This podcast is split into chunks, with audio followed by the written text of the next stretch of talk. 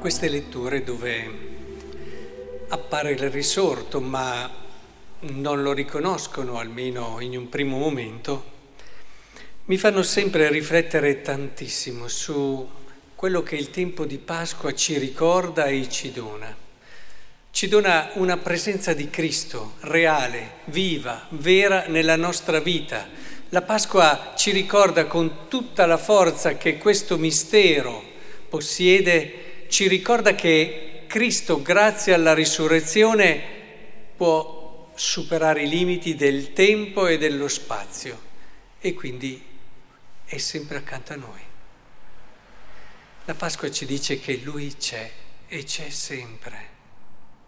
E non c'è istante, non c'è momento dove il risorto che porta con sé, molto significativo che lo riconoscono ad esempio, pensate anche i giorni scorsi dal segno dei chiodi, perché il risorto porta con sé tutta quella che è stata la sua storia, tutta quella che è stata quella storia che ha voluto condividere con ognuno di noi. E, ed è così che allora la nostra vita eh, si apre, si apre ad una verità nuova e ci accorgiamo che nella fede è tutto il cammino che cerchiamo di fare con le nostre fragili forze per cercare di vivere quello che Lui ci ha insegnato, non vuole altro che portarci a quella fede che ci permette di riconoscerlo qui, con noi. Eh, pensate, c'è, e, eppure subito non lo riconosciamo, un po' come i discepoli di Emmaus dei giorni scorsi, un po' come gli apostoli oggi. Facciamo fatica, i discepoli di Emmaus ci hanno ricordato appunto che è grazie all'Eucaristia e al pane spezzato che noi possiamo renderci conto di questa verità meravigliosa. Siamo come introdotti, guidati a questo mistero grande. E il giorno dopo ci è stato subito mostrato appunto le piaghe che è quello che lui mostra per farsi riconoscere. Quindi non è né un fantasma né un super né qualcosa di totalmente altro certamente è altro, ma è anche l'uomo storico, eh? c'è una continuità meravigliosa. E, e, questa presenza del risorto ci permette davvero di, di vedere tutte le cose in un modo nuovo e in un modo diverso. In questo senso credo che anche le persone che abbiamo accanto e che incontriamo ci aiutano a cogliere aspetti di Lui e della sua vicinanza e del suo amore, se li sappiamo cogliere, anche qui, se li sappiamo riconoscere. Il risorto in un qualche modo viene anche incontro a noi attraverso il fratello che sembra casuale magari l'incontro, ma non lo è mai. Ed è per questo allora che mi piacerebbe ricordare oggi Piero soprattutto per una qualità che mi ha sempre parlato tanto del risorto. E perché, diciamocelo, se c'è un bel modo di vivere, e questo ve lo dico proprio, se c'è un bel modo di vivere, è quello di cercare con ogni persona che incontri i tratti del risorto. Cercare qualcosa di lui. Provate a pensare come vive bene una persona che ad ogni incontro che fa, anche con persone che magari umanamente, insomma, non sono proprio in sintonia col suo modo di essere, o che addirittura gli hanno fatto del male. Come vive bene una persona che ha come attività eh, principale, bella, che anima il suo cuore, è quella di cercare nelle persone che incontra sempre qualcosa che c'è, nonostante a volte l'uomo faccia di tutto per nasconderlo, che c'è del risorto e che ti ricorda che lui è sempre lì accanto a te. Ti fa un bel regalo il prossimo se lo sai accogliere, se lo sai riconoscere.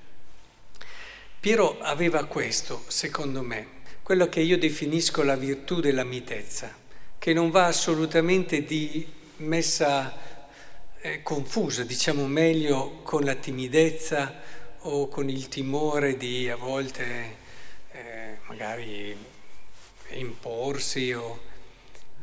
la mitezza è una virtù profondamente cristiana perché ti parla di Cristo, ti parla di Gesù. La cosa che mi ha sempre colpito di lui è stata proprio questo. Lui veniva e mi parlava di tutte le persone che aveva conosciuto e a me in modo particolare parlava di tutti i sacerdoti che aveva conosciuto. E, e lui aveva sempre lui è andato sempre d'accordo con tutti i sacerdoti, con tutti. E non solo, anche vescovi, anche che poi sono diventati vescovi e non solo. E il fatto che siamo in tanti qui e se ci fosse la possibilità vi dico che saremmo molti di più come sacerdoti a concelebrare, dice che lui aveva una qualità che io chiamo mitezza bellissima. Noi siamo tutti diversi, eh, molto diversi, voi ci conoscete, abbiamo qualità, caratteristiche a volte anche opposte. Eh, ci sono doni che ha uno che l'altro per niente non ha per niente, magari l'altro ne ha altri e, e, e a volte le persone, insomma, eh, si trovano meglio con un modo, con l'altro e tendono a volte un po' a fare delle distinzioni, eccetera, e da un certo punto di vista ci può anche stare. Però la cosa che invece Piero aveva è che lui riusciva a cogliere il bello, anche se diverso, di ogni sacerdote. E questo mi ha sempre colpito tantissimo. Per questo era molto vicino a tutti e per questo parlo personalmente, ma penso di interpretare i sentimenti di tutti, mancherà molto a noi. Perché arrivava e quando poteva fare un complimento lo faceva sempre non si faceva mai scappare l'opportunità.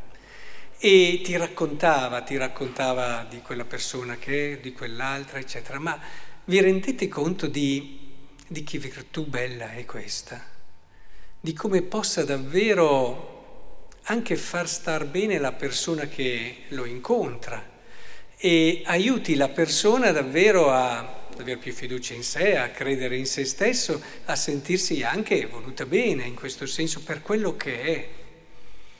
Ecco, Piero aveva questo, aveva questa virtù che io definisco tra le più importanti, per me meravigliosa, di vedere e di cogliere in ognuno quella parte bella che poteva davvero diventare il punto attraverso il quale entrare in relazione con lui. E ci riusciva e ci riusciva. Penso davvero che attraverso queste persone che magari non faranno parlare le cronache, eccetera, però il Vangelo si realizza giorno dopo giorno, ma soprattutto il risorto riesce a farci capire che non ci vuole abbandonare, non ci abbandona neanche quando noi facciamo delle cose che fanno di tutto per eh, chiuderci a Lui. Lui non ci abbandona e non ci abbandonerà mai e quando incontriamo queste persone ne siamo confermati.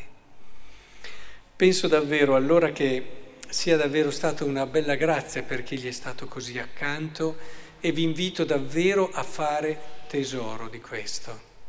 E, ehm, ci sono i cristiani che vanno agli esercizi spirituali, che fanno tante preghiere, eccetera, e sono cose buone che li aiutano. A voi invito a fare questi esercizi spirituali un po' diversi, che è quello davvero di mettervi lì con un po' di tempo a riflettere sul grande patrimonio che vostro padre vi ha lasciato in quelle virtù umane, semplici, concrete, che a voi adesso è dato il compito di portare avanti. Perché quando viene meno una persona, aspetti come fanno quelli del mondo, no? L'eredità, tutto eccetera, si preoccupano di questo, di quell'altra cosa, di sistemare. Ma c'è un'eredità più importante che assolutamente non possiamo trascurare, che è questa, quella di riuscire a portare avanti il dono che l'altro è stato per noi e che è stato per il mondo. Penso sia allora molto importante che eh, parte che farà molto bene anche a voi, perché se da una parte un po' fa soffrire ricordare certi momenti, certi tempi, anche dove si è sperimentato davvero la bellezza di essere con una persona, dall'altra parte però vi arricchirà tanto e farà come dire, depositare dentro di voi quelle virtù e quei valori che vi faranno essere portatori di un'eredità preziosa.